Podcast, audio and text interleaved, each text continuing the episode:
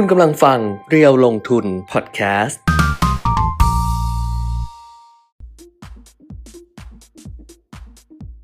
สวัสดีค่ะสวัสดีครับเดทเทนลงทุนนะคะ วันนี้วันศุกร์ที่ 24 มีนาคม 2566 ค่ะ จะบอกว่าแบบศุกร์ปลายเดือนก็ไม่ได้นะ เพราะว่าเดือนนี้เนี่ย ยาวเลย ยาว คือศุกร์ยาวเลยเออศุกร์ไปถึงนู่นเลย ถึงอาทิตย์หน้าเลย เงินเดือนออกก็คือศุกร์หน้าเลยเต็มเต็มๆอืมสุกร์หน้านี่สุกร์สิ้นสิ้นเดือนของจริงใช่ศุกร์สิ้นนะเดือนของจริง แล้วก็เอ่อแบบเงินเดือนออกทุกบริษัทแล้ว เพราะว่าบางบริษัทเนี่ยเขาไล่ออก25 ตั้งแต่ยี่ยี่ห้าเลยเหรอยี่ห้ายี่ห้าก็หมดเร็วสิ ก็เรื่องของเขาไง ก็ออกก็คือยี่ห้าเป็นพรุ่งนี้ใช่ปะก้อนนี้ก็ออกแล้วก็หมดเร็วหมดเร็ว ก็แล้วแต่เขาเรื่องของเขาเอาละเออเออ แต่ว่ามันก็จะไล่ไป 28 29 30 31เมื่อก่อนอยู่เนชั่นอะวันนี้เงินเดือนออกละยี่สี่เนี่ยเพราะว่าเงินเดือนเนชั่นออกยี่ห้าอืมออกยี่ห้าแล้วก็แล้วถ้าเกิดเป็นวันหยุดใช่ไหมเออก็ ก็เลื่อนออกเร็วขึ้น ก็ออกอืมยี่สี่อย่างเงี้ยอืมันจะหมดเร็วมันก็เดือนหน้ามันก็แล้วแต่ก็เป็นนับวันเอา แล้วเออเดือนหน้าเนี่ยเมษาเนี่ย เรื่องใช้เงินบานเลยนะเออเหรอใช้อะไรล่ะ วันหยุด นี่พูดถึงเรื่องใช้เงินนี่ภาษีเดือนนี้ยังไม่ได้เคลียร์ไม่ใช่ให้เดือจนบนี้เลยปีนี้ยังไม่ทำอะไรเลย เอกสารอยู่ไหนยังไม่รู้เลย คือเป็นเออปีที่เป็นปีที่แย่ที่สุดอะเออคือปกติอะมกรากุมภาดิฉันเตรียมเอกสารครบแล้วเออเออแล้วก็ ไม่เกินกลางมีนายื่นแล้วอืมแต่อันเนี้ยจนอาทิตย์สุดท้ายแล้วเนี่ยยังไม่ได้เตรียมเอกสารภาษีเลยว่าเออเอกสารภาษีปีอะไรบ้างอยู่ที่ไหนบ้างอะไรบ้างอะเออเป็นอย่าอะไรที่เหลาะแหละ เละเทะตุ้มเป๊ะล้มเหลวที่สุดแล้วเรื่องของภาษี ใครที่ยังไม่ได้อะไรนะคะ ยังไม่ได้ยื่นยังไม่ได้อะไรอะก็ทำให้เรียบร้อย เพราะว่าสัปดาห์หน้าก็เป็นสัปดาห์สุดท้ายแล้วสำหรับเรื่องของการยื่นภาษีเงินได้ บุบุคคลธรรมดา จริงๆไอ้อะไรนะ แบบฟอร์มที่สรรพากรเขาส่งมาเขาก็เพิ่งมาถึงไม่นานเองนะอืมเออเขาเพิ่งส่งเขาก็ให้ไปหยิบเอาไงเออเรายื่นกระดาษไงไม่ได้ยื่นออนไลน์ เออเออเออยื่นออนไลน์ แต่ก็น่าจะยื่นได้แล้วล่ะตอนเนี้ยตอนนั้นที่ฉันข้อมูลบางอย่างมีปัญหาอ่าฮะเล็กน้อยเลยก็เลยขี้เกียจไปแก้เพราะสัมภาระก็จะบอกว่า ไม่ได้นะเนี่ยคุณต้องไปแก้นู่นนี่นั่นคือบางทีอะ เขาไม่ได้อำนวยความสะดวกไงและการแก้ข้อมูลมันไม่ได้ง่ายไงมันยากแล้วทั้งทั้งๆที่ข้อมูลที่มันเกิดขึ้นอะมันไม่ได้เป็นจากเราอะ มันเป็นจากหน่วยงานของรัฐนึกออกป่ะหน่วยงานของรัฐเขาทำเขาไม่ข้อผิดพลาดเองแต่เขาต้องบอกเราต้องเป็นคนไปแก้เออเราก็ไม่แก้ไงก็คุณยื่นอย่างนี้ได้ยื่นไปไงก็จบกันก็แค่นั้นเองเอาเพราะฉะนั้นก็อะจัดการให้เรียบร้อยสำหรับเดือนนี้เดือนมีนาคมนะคะครับแล้วก็บริหารจัดการ ทรัพยากรสภาพคล่องให้ดีกันละกัน เพราะว่าพอเมษายนเนี่ยเห็นว่าเออวันหยุดมันเยอะเพราะว่าเดี๋ยวหยุดวันอืมจักรีหนึ่งวันหยุดวัน แต่วันจักรีไม่ต่อเนื่อง ก็คือเป็นอ่าวันพระรหัสบดี แล้วก็หยุดสงกรานต์เนี่ยจะยาวนิดนึง13 14 15 16มั้งอืม13 14 15 16เออบางที่เขามาชดเชยอ่าฮะ17 ด้วยแต่ถ้าเกิดเป็นวันหยุดแบงก์ชาติก็คือเริ่ม 13เออ13 14 15 16เนี่ยเอ่อ วันหยุดเยอะเนี่ยเงินใช้เยอะค่ะเออใช้เยอะค่ะ บอกเลยอะว่าวันธรรมดาใช้เงินไม่ค่อยเยอะค่ะ เพราะว่าก้มหน้าก้มตาทำงานเงยหน้ามาก็หมดเวลาใช้เงินแล้วใช่อยากจะนอนแล้ว แต่ถ้าเกิดวันหยุดเนี่ยกินนู่นนี่นั่นกินทั้งวันอะอืมเออหมดไปกับค่ากินค่อนข้างเยอะอ่าดิฉันเนี่ยตั้งแต่รู้จักกับอะไรนะ แอปพลิเคชัน ส่งอาหารสั่งอาหาร แล้วหักบัตรเครดิตอะเออ บัตรเครดิตเต็ม มันไม่ถึงขนาดนั้น ไม่เคยเต็มวงเงินฮะเลย ไม่เคยสั่งเต็มขนาดนั้นเลยเหรอ มันก็เป็นส่วนหนึ่งไง บัตรเครดิตเต็ม เพราะปกติดิฉันจะใช้บัตรเครดิตเท่านี้ใช้เงินสดเท่านี้ใช้อะไรอย่างเงี้ย เออ จะจะรู้ตัวเองอะเป็นยังไง อืม เออใช้เงินโอนอะไรอย่างเงี้ยเท่าไหร่ แต่อันเนี้ยคือตั้งแต่รู้จักแอปพลิเคชันที่หักเออบัตรเครดิตอัตโนมัติอะบัตรเครดิตเต็มอืมถึงขนาดมูลนิธิที่เราไปถามเด็กโทรมาบอกว่าตัดบัตรเครดิตไม่ได้ อืมเพราะว่า ไม่ไม่ทราบว่าเออเปลี่ยนบัตรหรือเปล่าเขาบอกไม่ได้เปลี่ยนค่ะ แต่ว่าขอโทษทีใช้เต็มไม่รู้ตัวเออเออ ไม่รู้หรอกไม่รู้อะตัวมเอาเดี๋ยวก่อนเข้าข้อมูลเนี่ยเอาความคืบหน้าก่อนเมื่อวานที่บ่นไปว่า Jazz Eve อืมนะครับมีข่าวออกมาตามสื่อจริง ๆอะข่าวลงในสื่อสิ่งพิมพ์อะแสดงว่าในออนไลน์อะมันต้องมาก่อนหน้านั้นแล้วด้วยนะ ค่ะ เออแล้วก็ลงในสื่อสิ่งพิมพ์ และตอนเช้าตั้งแต่นั่นแล้วล่ะตอนสิ่งพิมพ์นี่ก็คือปิดข่าวตั้งแต่อ่าค่ำวันก่อนอืมแต่เช้าของเมื่อวานเนี่ยก็ยังไม่มีข่าวอะไรจาก Jazz Eve ออกมาอืมนะครับ และก็เพิ่งมีเมื่อวานนะรอบค่ำด้วยมั้งอืมข่าวที่ชี้แจงเข้ามานะครับของ Jazz Eve หรือว่าชื่อเต็มๆก็คือกองทุนรวมโครงสร้างพื้นฐานบรอดแบนด์อินเทอร์เน็ต Jasmine นะครับอ่า ชี้แจงมาโดยบริษัทหลักทรัพย์จัดการกองทุนรวมบัวหลวง ซึ่งเป็นบริษัทจัดการกองทุน Jazz Eve นี้นะครับบัวหลวงเขาเป็นคนจัดการอบอกว่ากรณีที่ 3BB หรือว่าบริษัท Triple T Broadband เนี่ยจ่ายค่าเช่าให้กองทุนไม่ครบถ้วนนั้น บริษัทจัดการขอชี้แจงว่าณปัจจุบัน ทาง 3BB ได้ชำระค่าเช่าส่วนใหญ่มาแล้วอืมคือข่าวเนี่ยออกมาว่าค้างอยู่เกือบเกือบ200 ล้านคุณแก้มอืมเพราะว่าทั้งหมดมันเนี่ย800 กว่าล้านอืมเกือบเกือบ900 ล้าน และจ่ายมาอืม700 เพราะฉะนั้นเนี่ยมันมันค้างอยู่เกือบ 200 แต่ข้อเท็จจริงเนี่ยไม่ถึงขนาดนั้นนะครับบัวหลวงบอกว่าส่วนใหญ่เนี่ยเขาก็จ่ายมาแล้ว มียอดค้างบางส่วนแค่ไม่เกิน 43 ล้านบาทเท่านั้นเองนะเห็นไหมว่าข่าวกับเรื่องจริงเนี่ยบางทีมันแตกต่างกัน เพราะฉะนั้นเนี่ยเอ่อไม่ว่าจะเป็นกองทุน ไม่ว่าจะเป็นบริษัท ไม่ว่าจะเป็นอะไรเนี่ยทางตลาดหลักทรัพย์เขาถึงกำหนดหลักเกณฑ์ว่าการชี้แจงข่าวเนี่ยต้องรวดเร็วทันเวลานะครับคือจริงๆอะคุณมีเวลาชี้แจงข่าวตั้งแต่รอบเช้าของเมื่อวานแล้วนะคนก็จะไม่เข้าใจผิดว่าค้างอยู่ 200 ล้านอืมนะครับเพราะว่าค้างอยู่แค่ 43 ล้านบาทอืมเท่านั้นนะครับดเดียวอเนาะเออมซึ่งตามเงื่อนไขสัญญาเช่าระหว่างกองทุนกับ 3BB เนี่ย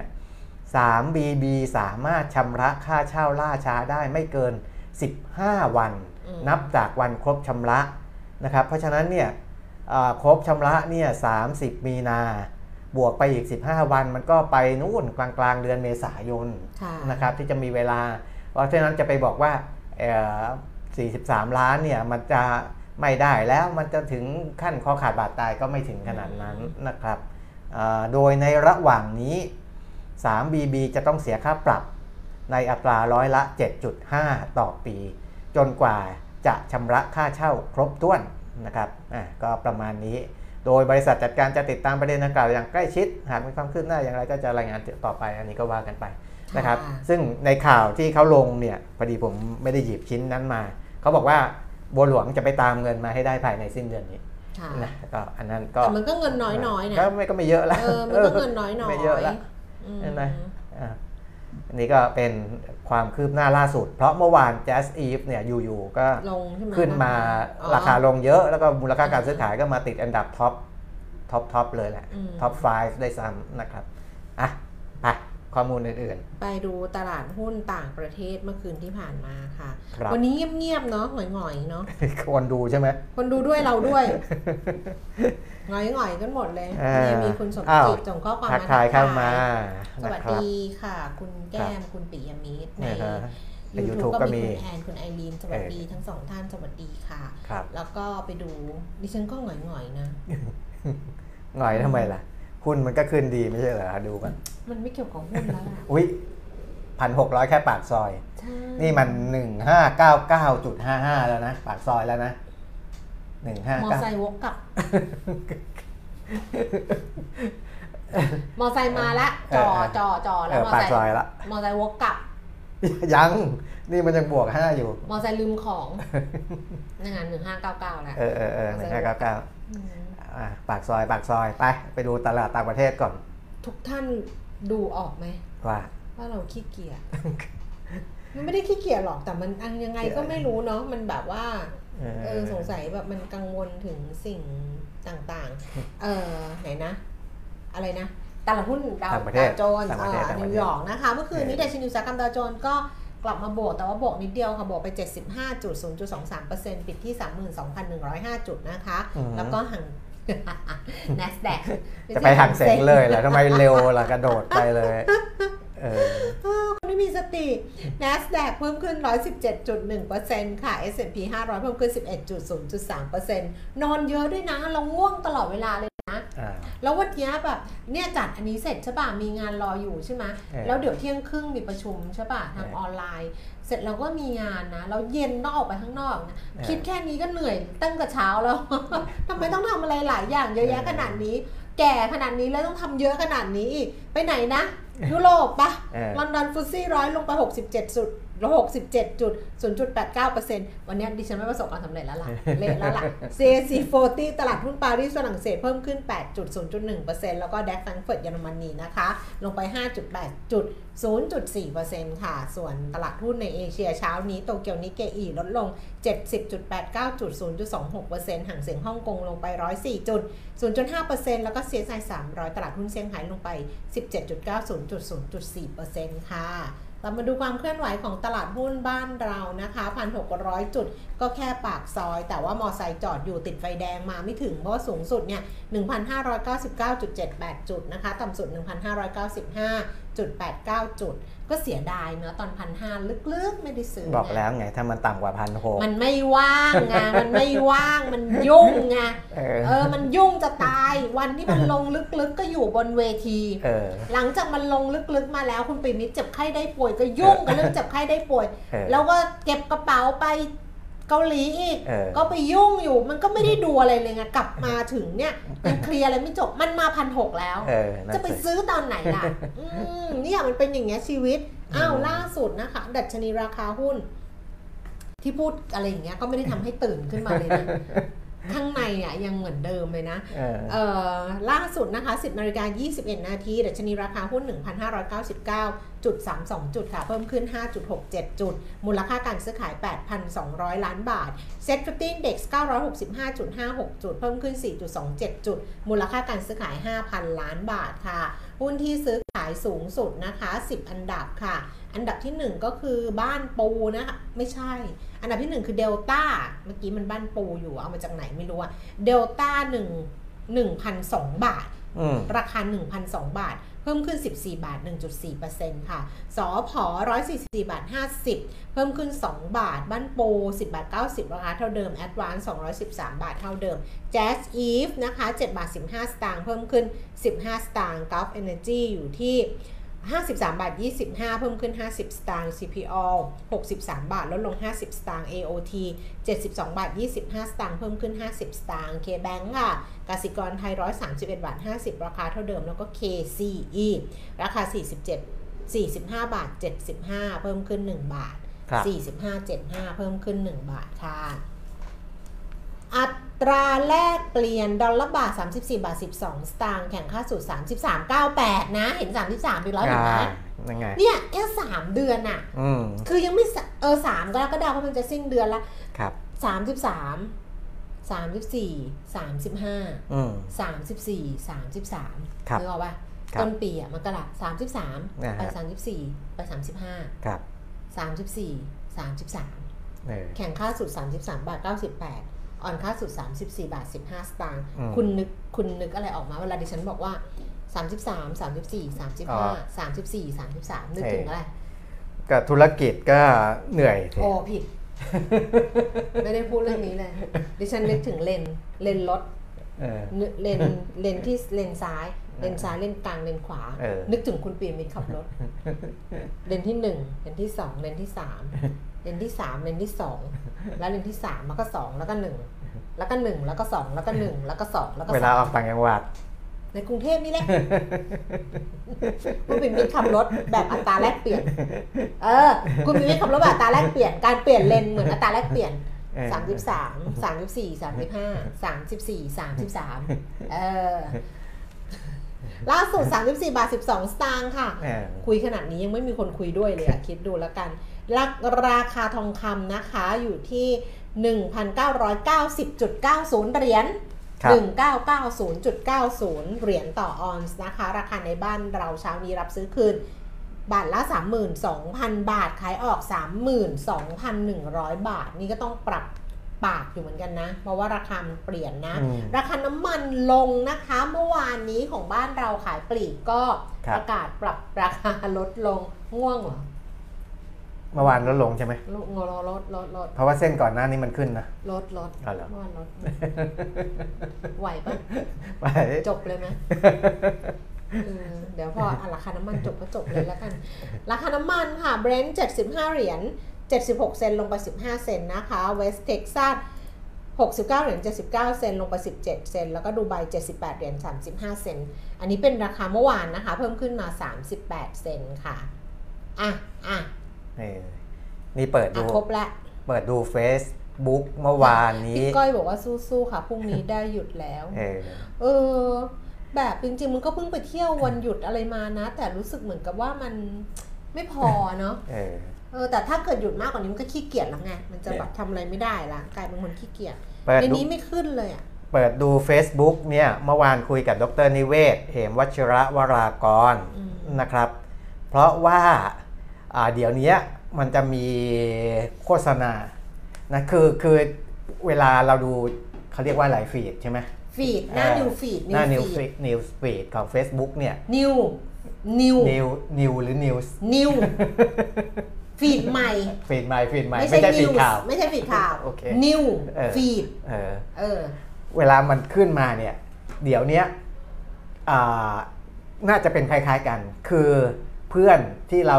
อ่าดูติดต่อติดตามเป็นประจบ่อยๆอะำกับโฆษณาเนี่ยมันจะมักจะแทรกกันมา เมื่อวานโฆษณานั้นเลย โฆษณาเยอะกว่าใช่ไหมอืมเออ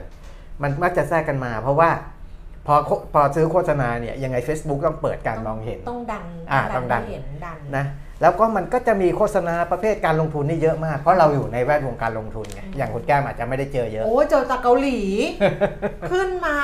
เกาหลีทั้งนั้นเลยจนเออเหนื่อยเหมือนกันนะเอออย่างผมเนี่ยจะขึ้นเยอะอืมพวกลงทุนเพราะว่าอืมเราก็จะดูเรื่องเพจนั้นเพจนี้อืมที่เกี่ยวกับการลงทุน มันก็จะขึ้นมาอาพอผมเห็นดรนิเวศเหมวชิรวรากรนะจริง ๆ ผมก็พอรู้ว่าดรนิเวศเนี่ยไม่เล่น Facebook อยู่แล้ว นะก็คุยกับแกอาจารย์อ่าดรนิเวศก็บอกว่าไม่ผมไม่เล่น Facebook นะครับแต่ว่ามันขึ้นมาเป็นชื่อเป็นรูปเป็นอะไรของแกเลย แต่พออ่านประโยคแรกปุ๊บผมรู้เลยว่าของปลอม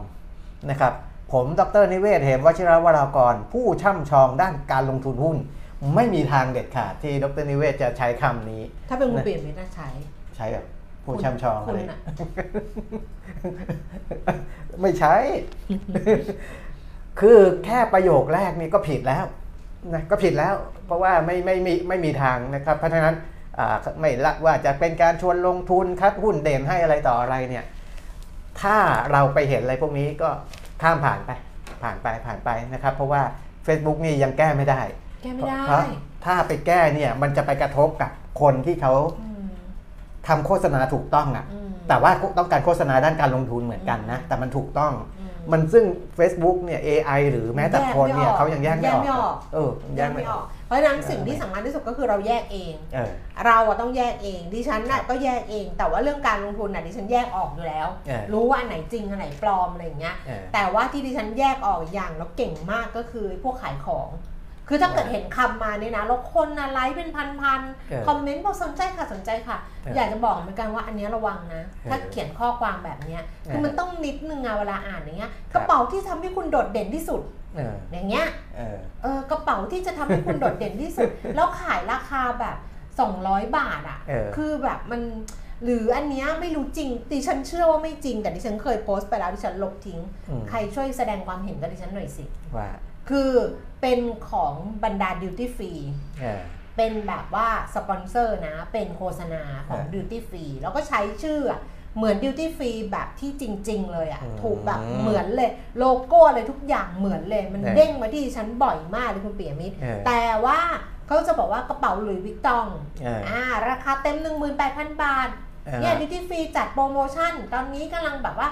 ร้อยท่านแรกหรือ 10 ท่านแรกเนี้ย 1,890 บาทนะฮะหลุยส์วิกตองรุ่นที่บอกว่าราคาเต็ม 1,800 18,000 บาทอะจริง ๆ ราคาเต็มมันคือ 66,000 บาท เออ นั่นสิ มันไม่ใช่ราคา 18,000 บาทเออดิวตี้ฟรีที่ไหนจะขายหลุยส์วิกตองรักแบบใบจริงแท้ แล้วราคาเต็ม 18,000 บาทเออไม่มีเออแล้วมันบอกว่าลดเหลือ1,890 บาทปลอมทั้งนั้นบาแหละพวกนั้นน่ะเนี่ยไงก็เลยเออแบบว่ามันไม่ใช่ไงก็เออดิฉันก็เคยโพสต์สักครั้งหนึ่งว่าเฮ้ยมันขายกระเป๋าหลุยราคาเต็มกระเป๋าหลุยใบนี้อะมัน66,000ในช็อปอะอืมเออหรือว่า77,000อะอืมอย่างเงี้ยอะเออไม่ต้องเป็นราคาเป็นแสนนะ ราคา90,000อย่างเงี้ยเออแต่บอกว่าราคาเต็มหมื่นกว่าบาทอืมแล้วลดเหลือเออพันกว่าบาทเออเพราะว่านี่คือดิวตี้ฟรีอ่าฮะ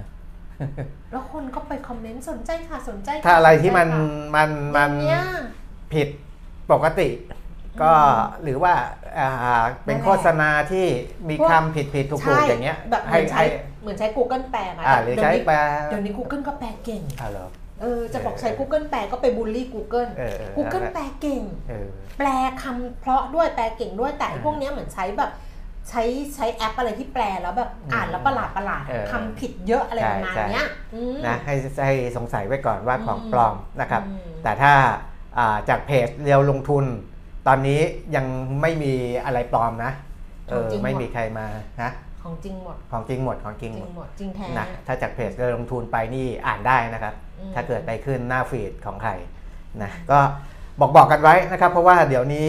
บางทีก็หลงหลงอ่าไปเข้าไปกดดูนู่นดูนี่ แล้วก็บางทีไปให้ข้อมูลเขามันก็อ่าจะเป็นเรื่องยุ่งตามมาได้ในภายหลังมอ้าวมาดูว่าเมื่อวานเนี้ยอ่า ไปทางฝั่งอเมริกาก่อนคุณแก้มตอนแรกอะดัชนีมันขึ้นไปนะวีซ่าไม่ผ่านดัชนีมันขึ้นไปนะเออเพราะว่าคนมาคิดกันอีกทีหนึ่งอืมนะเมื่อวานนี้เล่าไปแล้วนะว่าในที่ประชุม FOMC เขาว่าอะไรกันยังไงนะครับ แต่ว่าพอคนมาคิดดูอีกทีเฮ้ยอืมยังไงดอกเบี้ยมันก็จะหยุดอยู่แล้วนี่นาอืมนะถึงมันจะขึ้นอีกครั้งหนึ่งแต่ว่ามันก็ไม่ได้เหมือนเดิมแล้วที่คิดว่าจะขึ้น 0.5 0.5 2 ครั้งอ่า ในปีนี้แล้วมันจะไปถึงเจ้าเท่านนู้นท่านนี้ คนก็มาคิดว่าเอ้า ถึงจะขึ้นถึงจะขยับถึงประธานเฟดจะบอกว่ามันจะขึ้นได้ต่อ แต่มันยังไงมันก็มีปลายทางอยู่แล้ว เพราะฉะนั้นเนี่ยช่วงแรกๆเนี่ยดัชนีก็ขึ้นไปนะแล้วพอไปเทียบกับเรื่องของอตัวเลขเศรษฐกิจนะครับมีจำนวนผู้ขอรับสวัสดิการว่างงานรายสัปดาห์ ปรับลดลง 1,000 คนนะครับมาอยู่ที่ 191,000 คาดว่า จะออกมาที่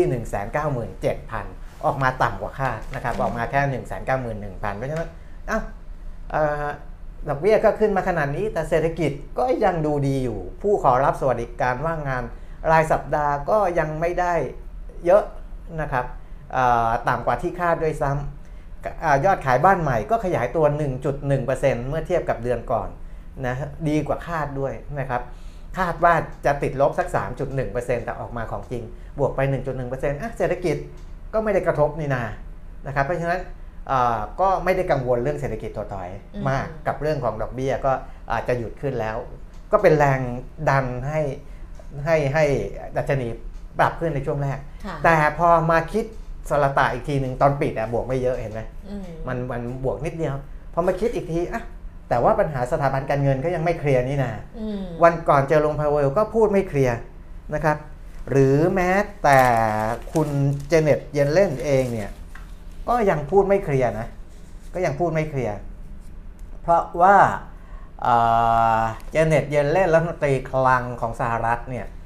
เอ่อพูดถึงเรื่องของการค้ำประกันเงินฝากของรัฐบาลกลางสหรัฐเนี่ยค่ะ ไม่ได้พิจารณารับประกันเงินฝากของธนาคารทั้งหมดนะอืมถึงยังไงก็ตามก็ยังต้องดูเป็นเคสเคสไปนะครับ แต่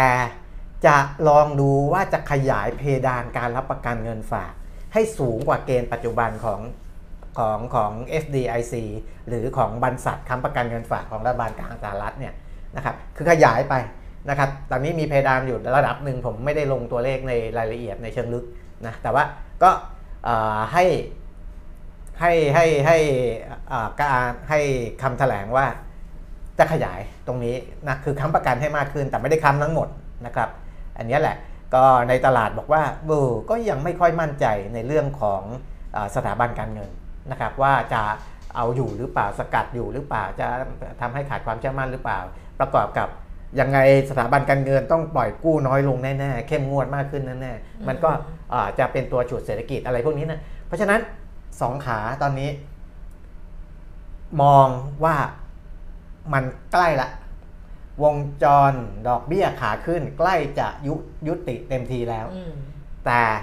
อีกด้านหนึ่งบอกว่าปัญหาสถาบันการเงินยังไม่ชัดเจนอืมว่าจะยุติหรือยัง มันก็จะถ่วงกันอยู่2ด้านนี้ อันนี้คือฝั่งของ อเมริกานะครับส่วนฝั่งบ้านเราเนี่ย600 1,600 จุดที่อยู่ปากซอยเนี่ยที่มันยังไปไม่มอไซไม่ค์ได้มันเพราะว่าวกกลับก็บอกแล้วมอไซค์วกกลับเออลืมของ มันยังไปไม่ได้ เพราะว่าก็ยังติดปัญหาเรื่องต่างต่างประเทศนั่นแหละอืมนะหลักๆ แต่ว่าในบ้านเราถ้าเป็นของบ้านเราเองจริง ๆ ดูดีขึ้นในหลาย ๆ ส่วนนะครับ โดยเฉพาะฟันฟลอที่เป็นนักลงทุนต่างชาติเนี่ย เราเห็นการซื้อสุทธิในหลักพันล้านบาทต่อวันเนี่ยคุณแก้มถือเป็นสัญญาณที่ดีเลยนะครับ เมื่อวานนี้นักลงทุนต่างชาติเนี่ยซื้อสุทธิ 1,000 กับ 8 ล้านบาท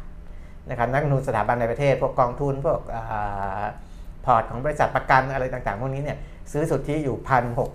1,642 ล้านบาท เพราะฉะนั้นเมื่อวานแรงซื้อจากรายใหญ่ 2 กลุ่มมาด้วยกันแล้วนะครับ ประสานเสียงกันแล้วคือกองทุนในประเทศกับ กองทุนต่างประเทศหรือนักลงทุนต่างประเทศนะครับสองกลุ่มนี้ซื้อสุทธิรวมกันก็ 2,650 ล้านนะก็ถือว่าเป็นสัญญาณที่ดีแล้วล่ะว่านักลงทุนสถาบันยังมีหุ้นที่สามารถซื้อลงทุนได้อยู่ เพราะว่าเวลาที่เขาซื้อเนี่ยนักลงทุนทั้งกองทุนและต่างชาติเนี่ยไม่ได้ซื้อเพื่อเล่นเก่งกำไร เก่งกำไรก็มีส่วนหนึ่งนะครับ แต่ว่าหลักๆเนี่ยเขาต้องถือในระยะเวลาหนึ่งนะครับไม่ใช่ไม่ใช่เล่นสั้นเกินไป การที่จะต้องถือระยะเวลาหนึ่งเนี่ยเขาจะต้องดูมูลค่า หรือว่าดูราคาของหุ้นที่เขาไปซื้อว่า ณราคาเนี้ยมันเหมาะสมที่จะถือในระยะเวลาหนึ่งได้หรือยังนะครับการที่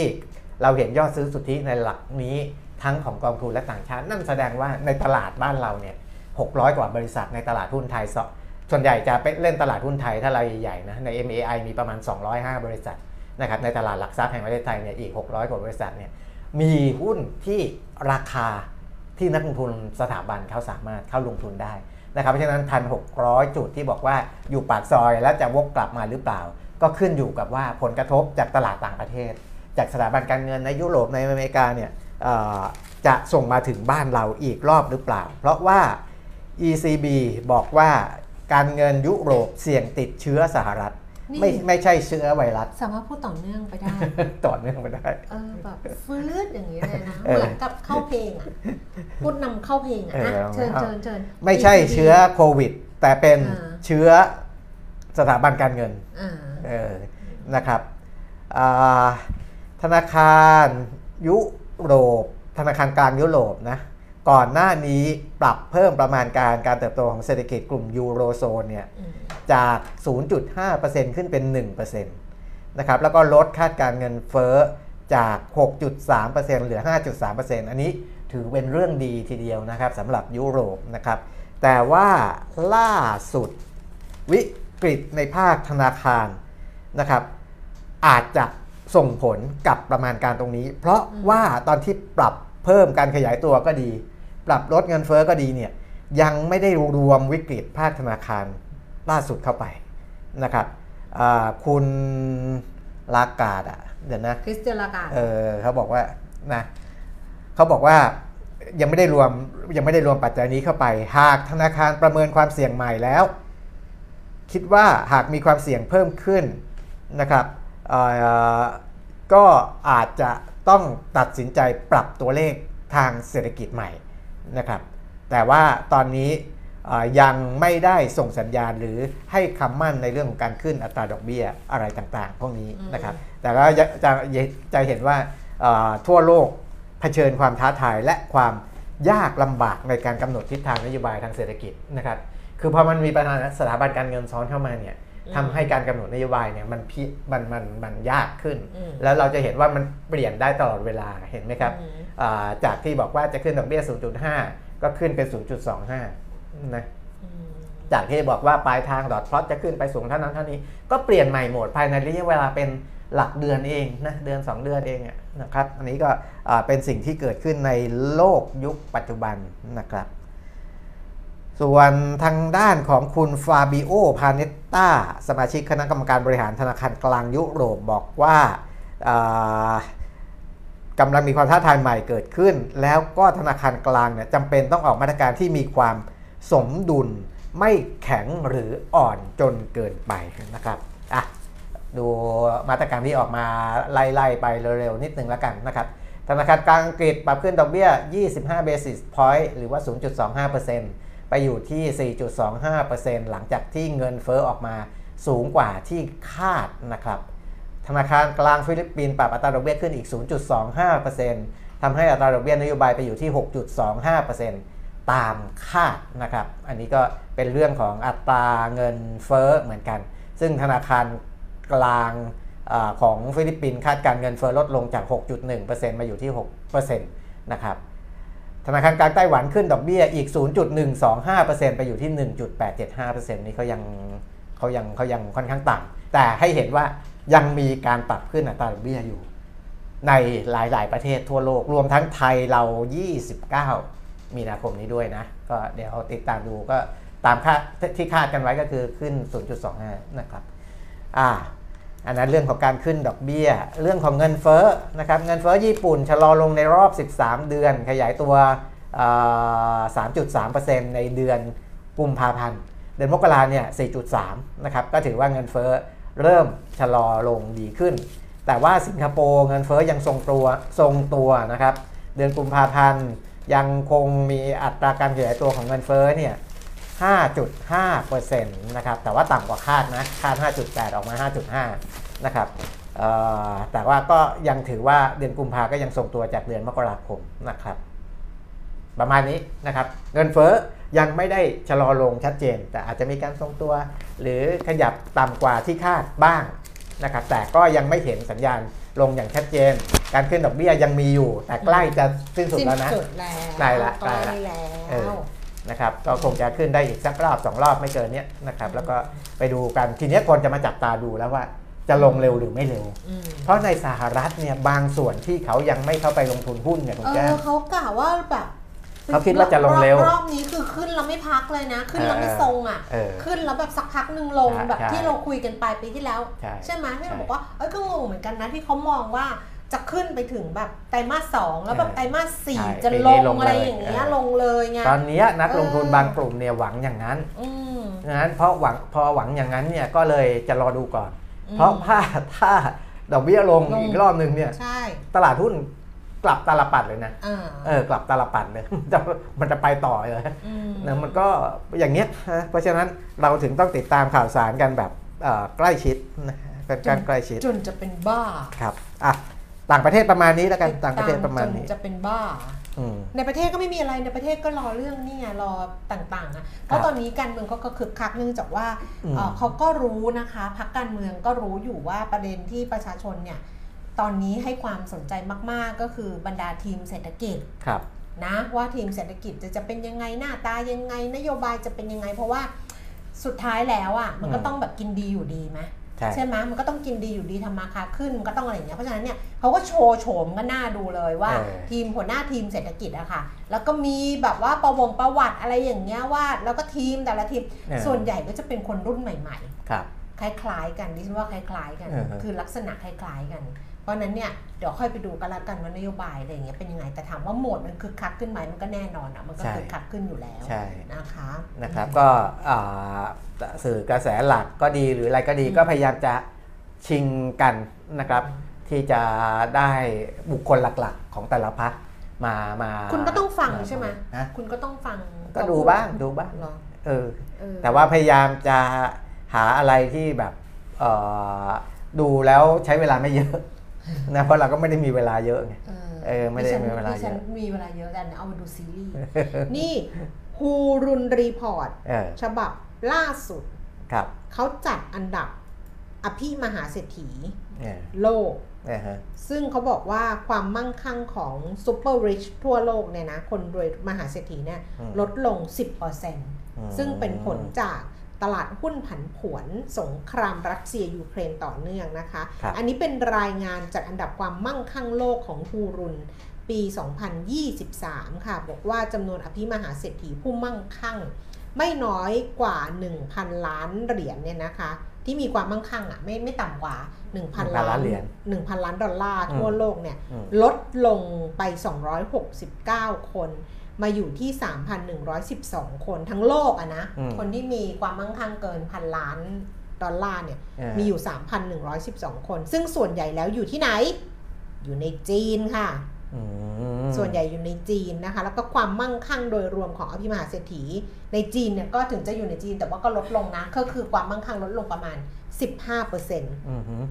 หลุดจาก list ไป 164 คน เหลืออยู่ใน list เนี่ย 969 คนจาก 3,000 กว่า 3,000 กว่าเนี่ย 969 เนี่ย อยู่ในจีน สหรัฐ 691 คน อินเดีย 187 คนครับเยอรมนีนะคะ อภิมหาเศรษฐีเนี่ยแซงหน้าสหราชอาณาจักร มาอยู่อันดับที่ 4 ด้วยจำนวน 144 คน อภิมหาในเอเชอภิมหาเศรษฐีในเอเชีย คิดเป็น 2 ใน 5 ของทั้งโลก ความมั่งคั่ง รวมกันของทั้งโลก 13.7 ล้านล้านเหรียญอยู่ในเอเชีย 39%ค่ะอืมอืมแต่ว่าดูบอกอยู่ในเอเชีย 39%ใช่ไหมแต่ดูอืม10 อันดับอะ10 อันดับเนี่ยอยู่สหรัฐกับยุโรปเออเออแต่อีลอนมัสก์อะไม่ได้อยู่อันดับหนึ่งแล้วอืมอีลอนมัสก์เนี่ยเขาเป็นครองแชมป์ มหาอภิมหาเศรษฐีโลก ครับ แต่ว่ารอบนี้ของการจัดของฮูรุนเนี่ยนะคะ อันดับหนึ่งก็คือเบอร์นาร์ดอาร์โนอืม ฝรั่งเศส อ่า ซึ่งซึ่งเอ่อถ้าบอกว่าเบอร์เบอร์นาร์ดอาร์โนคนอาจจะแบบเออเขาเป็นใครเหรอ หรือว่าบอกว่าเขาเป็นเจ้าของ MV MH อาจจะแบบเออ MV เนี่ยคนคนไม่รู้จักเออก็คือหลุยส์วิกตอง อ๋อ แล้วก็คือไม่ใช่หลุยส์วิกตองอย่างเดียว LVMH มันก็จะหลายหลายพวกแบรนด์ซึ่งเป็นแบแบรรนนด์ด์แบบแบรนด์ดัง ๆ อะเออ อืม อันดับ 2 ก็คืออีลอนมัสครับนะคะอันดับ 3 คือเบอร์ตรองปูเอและครอบครัวอันนี้อืมคือต้องบอกแบรนด์ Air m e s อืม Air m e s นะคะกระเป๋าที่เราไปไม่ถึงคือทำธุรกิจกับคนรวยก็ยังรวยอยู่นะก็เอต้อองก็ยังรวยอยู่นะ บอกแล้วมีคนถามดิฉันเอว่าอจะทำมาหากินอะไรเนี่ยบอกทำทั้งทางต้องทำมาหากินกับคนมีเงินเออเพราะคนมีเงินก็พร้อมจ่าย นี่ดิฉันเพิ่ง inbox ไปไลน์ เพิ่งไลน์ไปหาหลุยส์วิกตองเนี่ยไปถามเออรองเท้าเออถามรองเท้าคุณผู้หญิงสามไซส์นี่เลยปะคะเออคือถามเราจะไลน์ไปถามก่อนเนี่ยเออไลน์ไปถามว่าให้เขาเช็คให้ว่ามีเออสินค้าไหมเออมีที่ช็อปไหนอะไรอืมอย่างเงี้ยเออเราค่อยนัดช็อปเข้าไปไงเออเออนี่ไง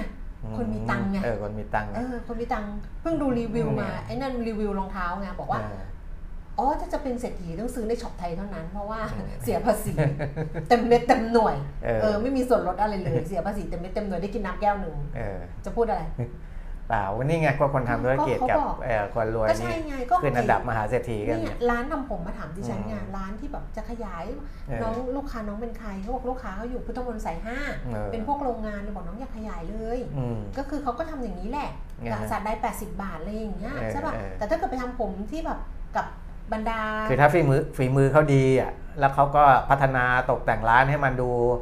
หรูขึ้นอีกนิดนึงแต่แล้วก็เขาไปแต่จับเขาต้อจังบทำกเลลุ่มอื่นไงเออเขาต้องทำเลใช่อื่นเขาก็บอกด้วยใช่ว่าเขาจะไปขยับไปสารยา เพราะสารยามันก็คือแบบไม่ฮิดนอะไรประมาณเนี้ยเออแต่คู่แข่งเยดิอะฉันมากก็เลยบอกว่าไปดูสารยาเออก็นี่ไงที่ไกด์เกาหลีเล่าให้ฟังอะบอลชอนเรากินบอลชอนใช่ไหมเออไก่ทอดบอลชอนอะเออเออไกด์เกาหลีก็บอกว่าบอลชอนน่ะเป็นของเกาหลีอืมใช่ไหมถามเราเป็นของเกาหลีใช่ไหมแล้วบอกก็ใช่สิก็บอกว่า ใช่แต่ว่าที่เกาหลีไม่มีไก่ทอดบอลชอนนะเออเออไม่มีนะ เพราะว่า เจ้าของซึ่งเป็นคนเกาหลีอะเออทำแบรนด์บอลชอนอะแล้วขายไก่ทอดไปขายที่อเมริกาเออไปขายที่อเมริกาแล้วขายดีเออไก่ทอดเกาหลีขายดีที่อเมริกาก็เลยขยายไปทั่วโลกเลยเออไทยก็มีที่ไหนก็มีขายบอลชอนกันหมดเลย แต่ที่เกาหลีไม่มีบอลชอนเออก็ถามว่าอ้าวแล้วทำไมไม่มีอะโอ้ไก่ทอดแบรนด์ไก่ทอดเกาหลีมีตั้งกี่ร้อยแบรนด์สู้ไม่ไหวหรอกอย่างเงี้ยใช่ป่ะเออสู้ไม่ไหวหรอกก็ไปขายที่อื่น เออมันต้องอย่างนี้ไงเออเอออันดับสี่ เจฟ เบซอสโอ้นี่คุณรู้จักอยู่แล้วอืมเจฟ เบซอสแล้วอันดับ 5 ก็คือวอร์เรน บัฟเฟตอืมนะคะเบิร์กเชียร์แฮทเทเวย์บิลเกตอยู่อันดับที่ 6 ค่ะสตีฟ เบิร์มบอลเมอร์ของ Microsoft ก็เหมือนกันอยู่อันดับที่ 7อืมอันดับที่ 8 คือ Oracle Larry Ellison อันดับที่ 9 เป็นอินเดียนะคะมูเกสฮัมบานีอ่าอัมบานีและอันดับที่ 10 ก็คือฟรองซัวเบอร์ตองกู เมเยอร์สจากฝรั่งเศส อันนี้คือ L'Oreal เอออะ10อันดับนะก็เป็นสินค้าหรูอืมกับสินค้าเพื่อการอุปโภคบริโภคอืมแล้วก็อ่าเป็นในในในสายออนไลน์ก็มีในสายในสายเทคโนโลยีก็มีมีอยู่แล้วนะครับ หรือว่าในสายขงแบบอีลอนมัสเขาก็ของเขาก็แพงนะอืม ไม่ใช่ไม่ใช่ของถูกอืมของอีลอนมัสนี่รถไฟฟ้าอะไรต่ออะไรเขาทำจะหลงจะหลวนอะไรก็ว่ากันไปอืมนะครับอ้าวนี่ไงมาเขาบอกแล้วเขาบอกว่าถ้าต้องการสิ่งซื้อออนไลน์ครับสามารถกับติดต่อทางเจ้าหน้าที่ทางไลน์นี้ได้เลยนะคะเออฮะนี่เออคุยกับใครหลุยส์วิตตอง คุยคุยกับเออลุยวิกตองอยู่เออเออนี่นี่อะแล้วก็มันต้องไปลองไหมมันต้องไปดูไหมก็ถ้าเป็นรองเท้าคราวก่อนดิฉันจะซื้อกระเป๋าเออเขาก็บอกดิฉันว่าเนี่ยสั่งซื้อดิฉันก็ถามรุ่นเหมือนกันเออก็คือถามในไลน์นี่แหละว่ารุ่นนี้มีที่ช็อปให้เช็คช็อปให้หน่อยว่าเออช็อปไหนมีเพราะว่าปกติเราซื้อที่ Emporium ใช่เออช็อปไหนมีเขาบอกให้สั่งออนไลน์ได้ดิฉันก็บอกว่าขอไปดูน้องก่อนได้ไหมเราต้องดูจริง ๆ นะใช่ใช่เพราะไปใช่สะพายแล้วอะปรากฏว่าเออ บางทีไม่ได้อะไรอย่างเงี้ยต้องไปดูเนี่ยก็เลยถามว่ารองเท้าถ้าเราสั่งรองเท้าอะอืมแล้วใส่ไม่พอดีเขาบอกว่าถ้าไม่พอดีอะเขาสามารถเปลี่ยนคืนได้ไงเออไม่แต่เสียก็หมายเวลาแต่ก็หมายความว่าเราก็ต้องไปที่ช็อปอืมอืมเพื่อเขาไปเช็คว่าใช่เนี่ยใช้หรือยังเพราะว่ามีคนหนึ่งเล่าให้ฟังบอกว่าเขายังไม่ได้ใช้หรือว่าเออเขาไม่ได้ใช้ปรากฏว่าเอาไปที่ช็อปอะเออแล้วไม่สามารถจะ เปลี่ยนได้เออเพราะเหมือนกับว่ามีอะไรแล้วอะไรเออประมาณเนี้ยใช่ดิฉันก็เลยไม่ค่อยซื้อที่เป็นออนไลน์ก็ไปช็อปเองอ่าเดี๋ยวก็ถามช็อปว่ามีไซส์นี้ไหมอะไรอย่างเงี้ยเออแต่ยังไม่ซื้อตอนนี้ไม่มีตังค์จ่ายภาษีก่อนอะเรื่องเรื่องอันเนี้ยเรื่องที่คุณปิ่มมิตรบอกอะว่าเออของดรนิเวศอะไรอย่างเงี้ยเออก็จะมีบอกว่าบอกคุณคุณท่านนี้บอกว่า คนเม้นหน้ามาทั้งนั้น ใช่ใช่จริง ๆ นะ บางทีเม้นว่าโอ้ยเนี่ยลงทุนแล้วประสบความสำเร็จอะไรอย่างเงี้ยแบบหน้าม้าไงให้คนเออใช่ยิ่งเชื่อไงใช่เอ่อช่วงนี้เจอโฆษณารถก็นำบ่อยครับอ่านคอมเมนต์มีแต่คนสนใจไม่มีคนโต้แย้งรู้สึกแปลกๆดิฉันน่ะไม่โต้แย้งนะดิฉันเป็นคนบอกเลยนะ จะบอกดิฉันเห็นแก่ตัวก็ได้นะเออคือดิฉันเห็นแล้วว่าอันเนี้ยปลอมเออรู้อยู่แล้วว่าปลอม แต่ว่าคนเข้าไปสนใจค่ะอยากได้ค่ะอยากได้ค่ะดิฉันก็จะไม่ไปยุ่งว่า เออเอ้ยระวังให้ดีเลยเพราะว่าอะไรรู้ป่ะ พอดิฉันกลัวเขามายุ่งกับแอคเคาท์ดิฉัน ใช่ ดิฉันพูดเลยคือจะมาบอกว่า เอ้ยคุณแกล้งแบบนี้ไม่ได้นะ คุณต้องช่วยกูไม่ช่วยใครนั่นแหละไม่ช่วยตัวเอง ไม่เพราะถ้าเกิดเราไปแล้วเขาแบบใช่ว่าเอาใช่อีนี่เขาก็มาตามล่ามาเราสิยุ่งกับเราอืมอย่างเงี้ยใช่ป่ะอืมเอาอีใช่นี่มายุ่งแบบแล้วดิฉันเดือดร้อนนึงก็ไม่เอาเพราะฉะนั้นเนี่ยไปรับความเสี่ยงกันเอาเองมันเรื่องของคุณทุกคนน่ะต้องปรับตัวต้องรู้แล้วว่ายุคนี้มันยุคไหน ยุคมิจฉาชีพเต็มเมืองไปหมดเออมองไปทางไหนก็มิจมิจมิจเออไม่ใช่เป็นมิตรนะ มิจฉาชีพเนี้ยไอคนนี้เออก็เป็นมิจกับเราคนนี้ก็เป็นมิจกับเราอืมถ้าเราไม่รู้จักปรับตัวจะงอก่องอขิงอย่างเงี้ยเออแบบโอ๊ยแบบโง่ตลอดเวลาแบบไม่รู้โอ๊ยแบบ innocent ตลอดอุ้ยพูดเราขึ้น จริงแบบโง่ตลอดอินโนเซนต์ตลอดอ่อนเยาว์ต่อโลกรู้เท่าไม่ถึงการตลอด ไม่พัฒนาไม่ฉลาด ก็ก็อยู่ในไปโลกนี้างยากเออเออ ก็อยู่ไปอย่างนั้นนะอยู่ยากหรือจะตายก็แล้วแต่คุณเลยเรื่องของคุณเพราะคุณไม่ปรับตัวคุณต้องให้คนมาแบบไอ้นี่คุณตลอดเออแล้วคุณก็จะบอกว่า โอ๊ยแบบว่าไปไปอยู่ที่ไหนมาถึงไม่รู้เรื่องว่าเขาอะไรกัน เมื่อไหร่จะเมื่อไหร่จะจบอะคะเอาไม่ใช่ เมื่อไหร่จะพ้นปากซอยออกถนนใหญ่สักทีเขาเวนคืนเขาเวนคืนยังยังเดี๋ยวเขาเวนคืนถนนออกไม่ได้หรอก ปากซอยตอนเนี้ยที่บอกว่า ที่บอกว่าพันหกก็แค่ปากซอยใช่ป่ะ อ่าออกไปมอไซค์ไปไม่ได้เพราะอะไรทำท่ออยู่ ขุด ขุดท่ออยู่ ข้ามไปไม่ได้ อืมเป็นไง เทป่ะเออเออ เออเหมาะพันหกก็แค่ปากซอย แต่มึงอย่าใช่ลืมว่าปากซอย ขุดท่ออยู่ อืม เดินใส่เคเบิลเคเบิลเออเออ อ้าวจบอะสิบนาฬิกาห้าสิบสามนาทีมีจบแล้วปะอะจบเอาจบมีอีกเหร จบ จบ ไม่ไม่ต้องละเรื่องทั่วๆไปเรื่องการลงทุนในประเทศอะไรเงี้ยนิดนึงก็ได้อะอะนะครับ เพราะว่าอ่าอ่าจากเดิมเนี่ยเราจะรู้กันอยู่แล้วว่าลงทุนที่เรียกว่าเรียกว่าลงทุนทางตรงเนี่ยนะครับอ่ารายใหญ่ที่สุดก็คือญี่ปุ่นอืมนะของบ้านเราเนี่ยถ้าลงทุนทางตรงหมายถึงว่าเข้ามาตั้งโรงงานใช่เข้ามาอะไรอย่างเงี้ยนะคะใช่เป็น direct ซึ่ง investment ใน 2 เดือนแรกของปี 2566 อันนี้อ่าคุณอนุชาบุรพชัยศรีอ่า ที่ปฏิบัติหน้าที่โฆษกประจำสำนักนายกรัฐมนตรีเขาก็ออกมาพูดแหละเพราะว่ามันเป็นเรื่องดีอืมนะครับสำหรับยุคที่อ่าพลเอกประยุทธ์จันทร์โอชาบริหารประเทศเนี่ยก็มีเงินลงทุนเข้ามา 2 เดือนเนี่ย26,756 ล้านบาท เพิ่มขึ้น 305เปอร์เซ็นต์ประมาณ 300เปอร์เซ็นต์จากปี 2565 นะครับ รายใหญ่เนี่ยยังคงเป็นญี่ปุ่นนะอืมคือใหญ่ในแง่ของจำนวนนะคุณแก้ม 25 รายมาจากญี่ปุ่นค่ะแต่ถ้าเม็ดเงินเนี่ย จีนเนี่ยเข้ามา 10 ปลาย แต่เม็ดเงิน 1987 ล้านบาทอืมแต่ญี่ปุ่น 25รายเนี่ยเม็ดเงินแค่ 8,545 ล้านบาทอืมเม็ดเงินน้อยกว่าจีน เพราะฉะนั้นเนี่ยจีนเข้ามา 10 ปลายเป็นรายใหญ่นะครับเป็นรายใหญ่ใหญ่กว่าญี่ปุ่นรองลงมาเนี่ยถ้าเป็นเม็ดเงินถึงจะเป็นญี่ปุ่นนะครับแล้วก็รองมาเป็นสิงคโปร์เป็นสหรัฐอเมริกา เป็นสมาพันธรัฐสวิสอะไรอย่างเงี้ยนะครับอันนี้ก็เป็นนักลงทุนที่เขายังคงเข้ามาแต่ว่า การที่เติบโตสูงถึง 300%เมื่อเทียบกับปีก่อนก็แสดงให้เห็นว่าของบ้านเราก็ยังสามารถดึงดูดการลงทุนได้นะ แต่มันก็ยังมีปัญหาอื่นๆเอ่อซ้อนอยู่ในนั้นก็ว่ากันไปนะครับตามนั้นอะพอจละบได้ละจบละจบจริงๆสักทีครับแล้วก็วันจันทร์ค่อยกลับมาเจอกันครับนะคะ พักผ่อนเสาร์อาทิตย์ เจอกันในสัปดาห์หน้า วันนี้เราสองคนลาแล้ว สวัสดีค่ะ สวัสดีครับ